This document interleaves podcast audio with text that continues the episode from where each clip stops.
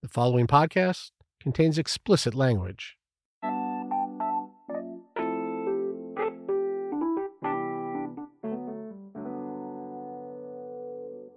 Do you remember how the task force ended its relationship with you? Yeah, I remember. They just one day my pager never went off again. They just stopped talking to me. There was never there. There was never a, a formal. We're done using you. Stop selling drugs.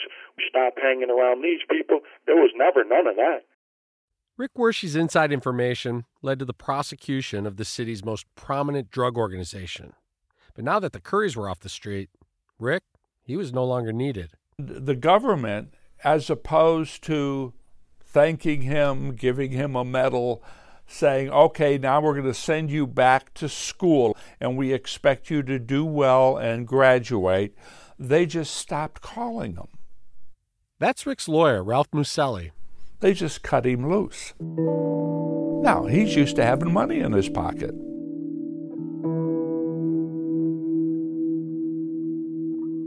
So now they're they're gone. The money's gone. They're gone. Did you, did you think about going back to school at all?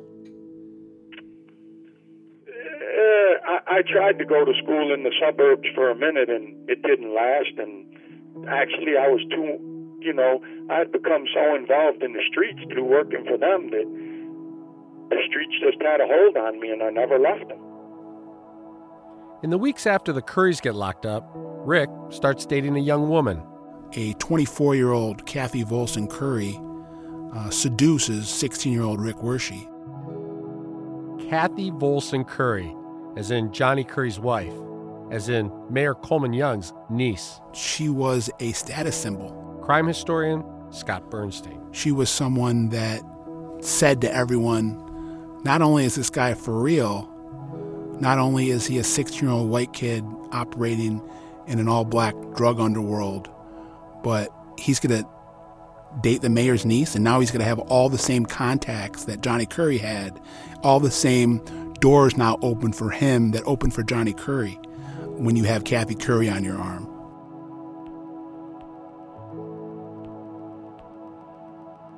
From WDIV and Grand Media, this is Shattered, the White Boy Rick story. Chapter 4 I'm No Cocaine Kingpin. What was she like?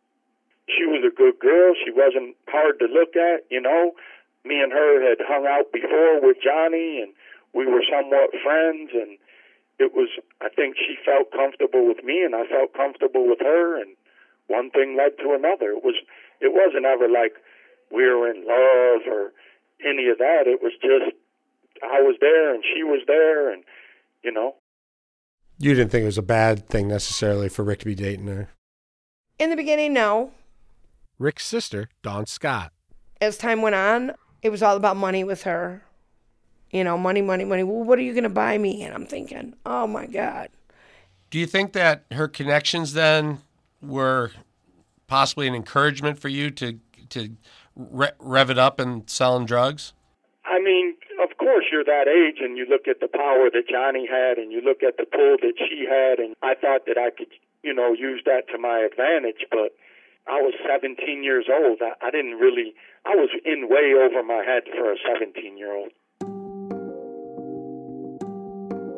He took his mentor's wife, who was almost a decade older than him.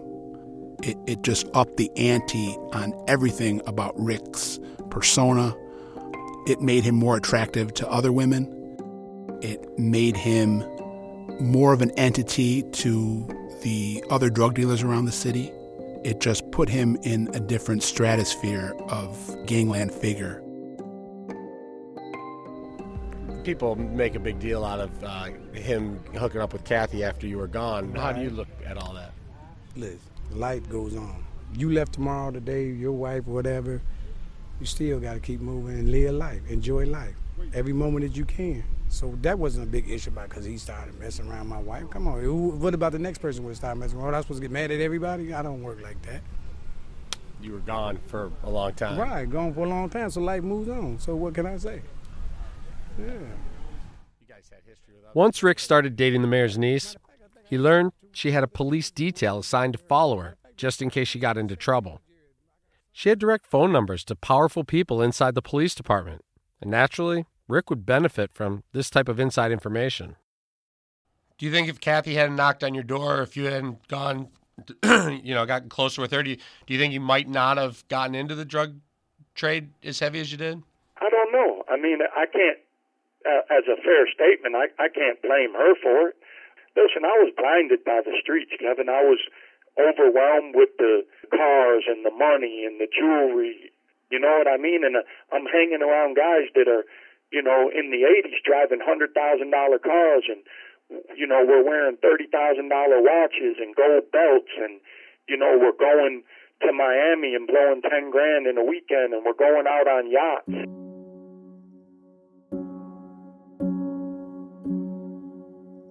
Rick's sister Dawn, she saw it like this. I believe the money, the drug dealing, it, it, I believe it like is like a sickness. The more, you know, the more you get, the more you want. You just, you know, it's like sort of like someone I guess who has a gambling addiction. They they win a jackpot, but it's not enough. They need a bigger one. They need more. You know, they got a they got a Mercedes. They need a bigger Mercedes. You know, trying to keep up with the Joneses in the neighborhood. It was a life that you see on TV, or it was almost like the life of a rock star. Rick estimates he earned about 30 grand from his time as an informant, but he was spending his money faster than he was making it. He figured he'd start selling drugs. The feds had already taught him how to do it. And with Kathy at his side, he figured he'd get away with it. So he reached out to a guy he thought could help Art Derrick. Art was probably one of the biggest drug dealers ever in the city of Detroit. And how'd you get a relationship with him? I met him Oh God, I met him when I was working for the feds, just hanging out in the streets, and me and him became close, and he almost became like a father figure to me, and he treated me good. He invited me to his house. I swam in his pool. Me and his son became very close. Art used drugs heavily, so I would find him passed out in his car on parked in our driveway, and I would call his wife and drive him home, and she would be like, "Oh, Rick, thank you." You know, he'd take me to Vegas and pay for everything. He, me and him would jump on the jet and go to Miami. Was is that story true? Like, was one of his planes like either owned by the Rolling Stones or the Beatles or somebody? Yeah, he bought a uh, plane from the Rolling Stones. I think he bought two planes from the Rolling Stones. Was that what was that like being in that? Actually, to me, it was nothing. I didn't really. I was a 17 year old or 16 year old kid from the ghetto. I was more fascinated by Run DMC than the Rolling Stones. What about being in a private jet for a kid from the neighborhood? You know, I'll, I'll never forget taking off from City Airport and I flew over. My grandparents are in a mausoleum, and we flew over and I told him, I said, my grandpa's buried in there. I wish he could see me now, you know. And looking back, if my grandpa could have saw me then, he probably would have slapped the shit out of me. Rick used his connections to Art Derrick to establish himself as a wholesale coke dealer. Here he is, he's got a contact down in Florida where he could go down there, and he had like a $100,000 line of credit. So he would go down there, he would get $100,000 worth of cocaine on credit. He would come up and he would sell it to the various distribution gangs. In the 11 months that he sold cocaine, Rick wasn't a curry level dealer. According to Rick's lawyer, Ralph Musilli, he was known as a weight man, a wholesaler. And he would probably make about thirty to thirty-five thousand dollars at that time on that kind of a load. And then he would pay his debt and next month do it again. He wasn't a curry level dealer, but now Rick was bringing in kilos. And as his sales grew, rival drug dealers started to see Rick as competition, which put him at risk. Plus, some people on the street were suspicious he was working with police. Who's who's Nate Boone Craft? Everyone knew who he was on the east side. I mean, he was a drug dealer, drug user, hitman. He, he got a pretty big reputation as being a killer. My name is Nathaniel Craft. Most of y'all may know me uh, as Nate Boone Craft, the Grim Reaper. Back in the 80s, Craft was part of the Best Friends organization. Earlier, you heard retired FBI agent Herm Groman describe the Best Friends as a violent enforcement gang. So, Best Friends is basically a nice name for a group of guys who protected drug organizations through violence. I mean, at the time, I didn't know I had a beef with Nate. Somebody called, said they want White Boy Rick taken out.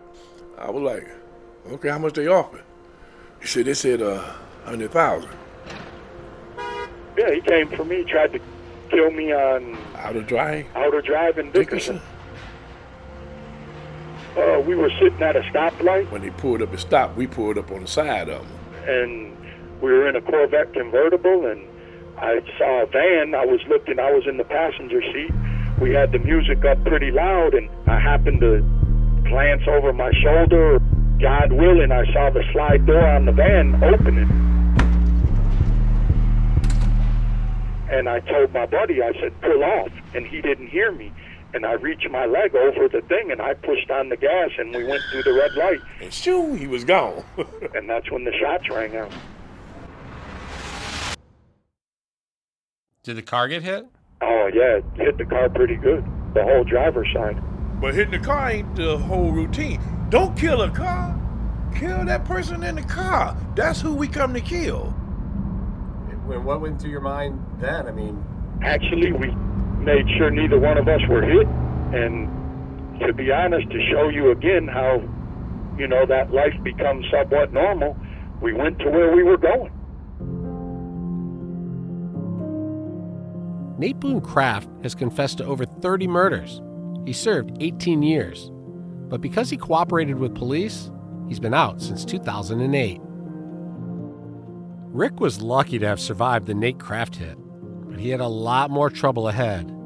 This time from the people he used to work for the Detroit Police Department.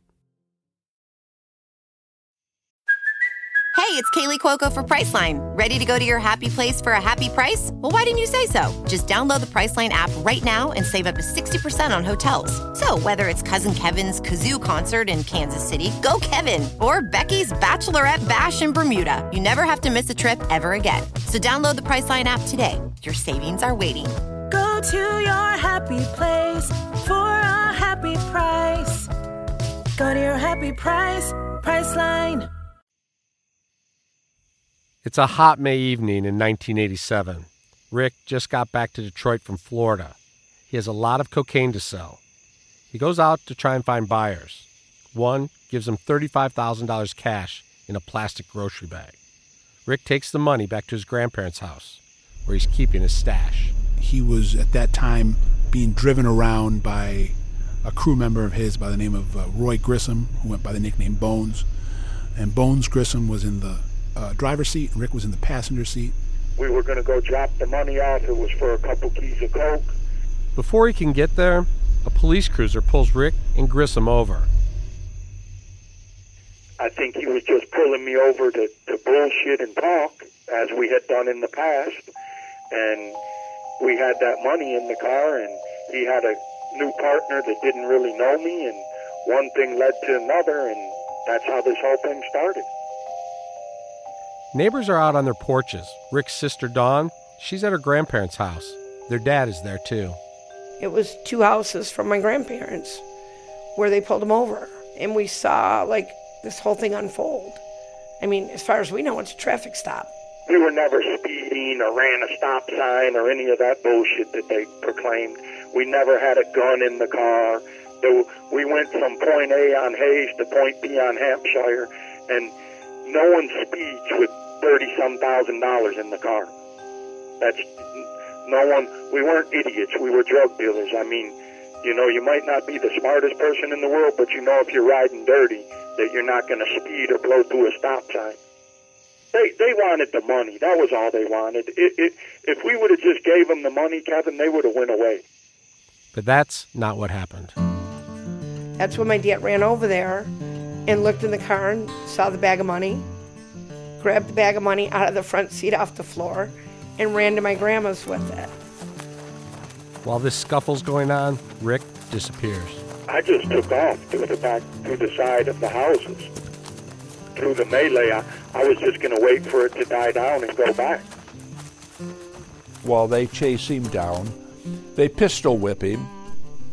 They bring him, throw him over the fence, Oh yeah, they gave me a, the best beating I've ever had. and they arrested him. Because you ran or just because they could? It was it was probably because I ran, but after I was in cuffs, he said I resisted. How do you resist after you're in cuffs? I came down off the porch and put my hands behind my back. I never resisted.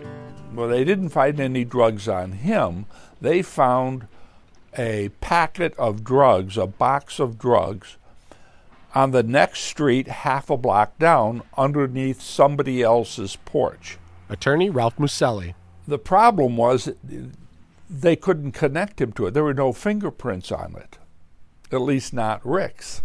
But they arrested him, they charged him.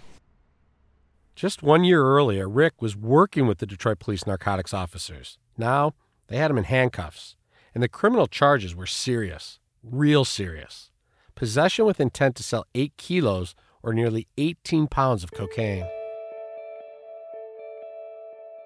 Well, during the 80s, with the explosion of the drug epidemic in, in, in Michigan and in Detroit, they came up with a very, very harsh law. And they said if you're caught with more than 650 grams of a narcotic, your sentence is going to be life with no possibility of parole. It's as severe as if you were you murdered somebody, you were convicted of first degree murder. Under the 650 lifer law, Rick stood to spend the rest of his life in prison with no chance of parole. When his former FBI handlers found out what had happened, they set up a meeting with Rick and his family. I believe we met at a motel someplace out in Roseville. Rick was out on bond at the time. Herm Groman was one of Rick's FBI handlers. And we sat down in a hotel room, and I remember where she was concerned that um, although he had rep- represent, legal representation at the time, he was concerned that uh, he uh, things might really uh, not go well for him in, in uh, recorder's court. And now, Groman had a proposal. Identifying local people who he was involved in the uh, drug trade, his sources of supply down in Florida, and anything else that uh, was of any uh, significance. In exchange, Groman said he would do whatever he could for Rick in the drug case. You know, they said that they would try and get me like three years in prison, and you know, it, it was what they wanted me to do. Basically amounted to a death sentence. It would have been a death sentence. How? What they wanted me to go out and do for them. I probably would have ended up dead. Oh, because you would have been uh, uh, informing on people. Yeah. Rick says that what he would have had to do for the FBI in that deal would have basically amounted to a death sentence for him. How do you see it? Well, I don't see it that way. I mean, there's a lot of options that are available. Uh, one is relocation through the Federal Witness Protection Program. He would have been a prime candidate. So uh, I don't agree with that. Rick had a lot to think about. He would have to inform on criminal drug dealers. Plus, the FBI was not willing to admit they used him as a teenage drug informant. Information Rick thought was crucial for the judge to hear before sentencing. Why didn't the FBI come forward at Rick Jr.'s trial and say, hey, this guy was working as an informant? Well, it's a good question. Uh, Wershey uh, Jr. was never uh, officially on the books as uh, an informant. His father was. And the, uh, the informant relationship with the father uh, had been cut off probably a year or so before uh, Wershey had been arrested. After a few days, Rick called Groman. And he said, uh, you know, they've evaluated uh, whether or not they should cooperate at this point, and uh, they said they were going to take their chances in court, so they did.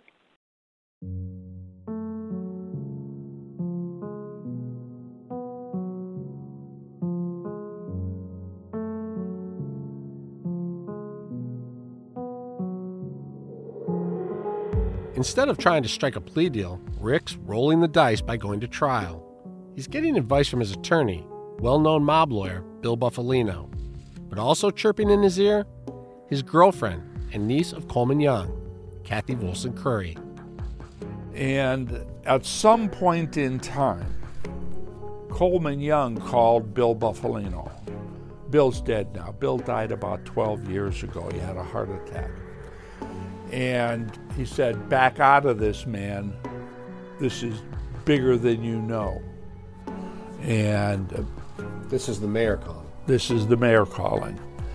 And then Rick gets a call from Kathy. And Kathy said, My uncle says if you hire these other two attorneys and discharge your attorney, this case will never go to trial. And the two attorneys that he was told to hire were two ex circuit court judges, Ed Bell and Sam Gardner. They took a lot of money off of the Wershe family. So now Rick's life is in the hands of two new attorneys, handpicked by Mayor Coleman Young. I think they didn't want my brother with Kathy. I don't think the mayor did. Here's this punk white drug dealer with my niece. So I think that they played a large part in things going the way they did in the court. At the time, Rick thought these attorneys had an inside track in helping him beat the charges. 30 years later, still sitting in prison, he thinks it might have been a setup. I don't think everything was done that could have been done to help win an acquittal. I think things were held back. I think people weren't subpoenaed. I, I think much more could have been done than was done. And I think they sold me out. That's my feelings. Remember, this case hinged on connecting the drugs to Rick, and there were no fingerprints on the drugs. Attorney Bill Bufalino wanted to make that the focal point of the case, but he was no longer in charge. Rick's new attorneys, Gardner and Bell, went in a different direction. They withdrew the motion to address the fingerprints. So why would you pull a motion that you're no worse off if you win or lose? When you're 18 years old and you think the system is fair, you don't look at things like this. Filling the wooden benches that were there for the public to view the proceedings and spilling out into the hallways. Teenage kids with beepers and Fila jumpsuits and shiny Nike gym shoes were making quite a scene themselves. And they were in the courtroom, they were out on the streets chanting Free White Boy Rick. It was a huge scene. One of the people who was there, hitman Nate Boone Craft, who says he was still trying to finish the job as he waited for Rick outside the courthouse. He still had a contract on him. We saw him at trial and he was dressed up as a security guard. I told my boy what the deal was we need to pick two spots and hit them from both directions. Because you know they can take them out that way or this way. Either which way, we got them. Your, your antennas go up when you see someone like Nate creeping around. Did you alter your patterns at all or do anything different? We just paid better attention and, and we let him know that we knew that he was there. Somebody must have told them that somebody was going to hit him. Once again, Rick was able to escape Nate Craft, but inside the courtroom, he had the jury to face. The white, skinny kid with mop top hair, accused of being a Motor City drug kingpin, was a wildly popular news event. The word kingpin is way overused in the justice system. Let's stick, stick with El Chapo or Pablo Escobar as a kingpin. A kingpin's not someone who goes and gets coke from someone else. On Friday, January 15th, 1988, after deliberating for four days, the jury sent a note to the judge. They had reached a verdict. The foreman, standing up and reading out loud We, the jury, find the defendant, Richard Wershe Jr., guilty as charged. So take me inside your head when you heard the, the guilty verdict, when they actually said the words. I think I was in shock. I didn't cry. I didn't break down. I I think I was in shock.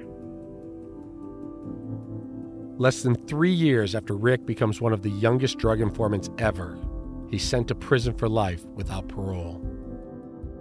They wouldn't allow me to go to court that day because they were worried how I'd react. I tended to be a little bit extravagant in my feelings and words back then. And uh, they said, no, you can't come. And I remember begging Rick, don't go. They're going to find you guilty. Don't go, don't go, don't go. Because I knew I was going to lose my brother.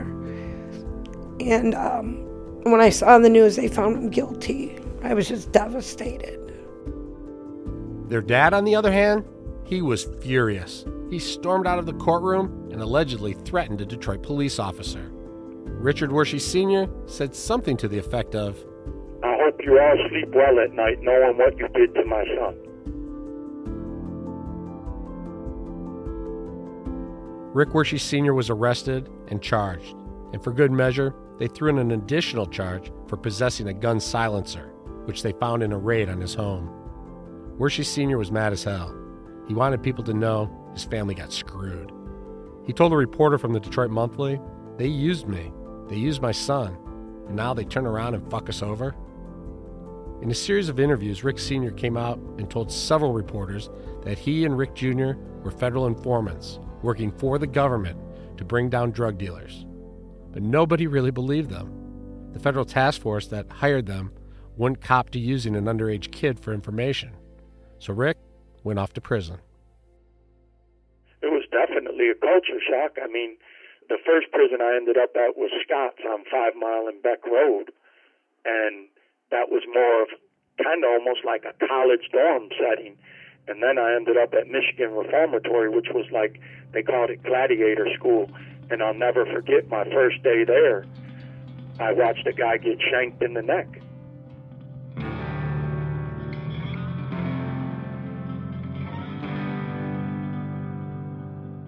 Rick believes one of the reasons he got into this entire mess is because he became a police informant. What he doesn't know is his informing days aren't over yet. Coming up. She was so greedy and so desperate. She said, hey, you know, my dad can arrange to have flights of cocaine flown in. Uh, they were uh, eager to get involved in this uh, illicit business. So ready to talk a little business? Yeah, yes, sir. Okay. Basically, uh, you know our routine.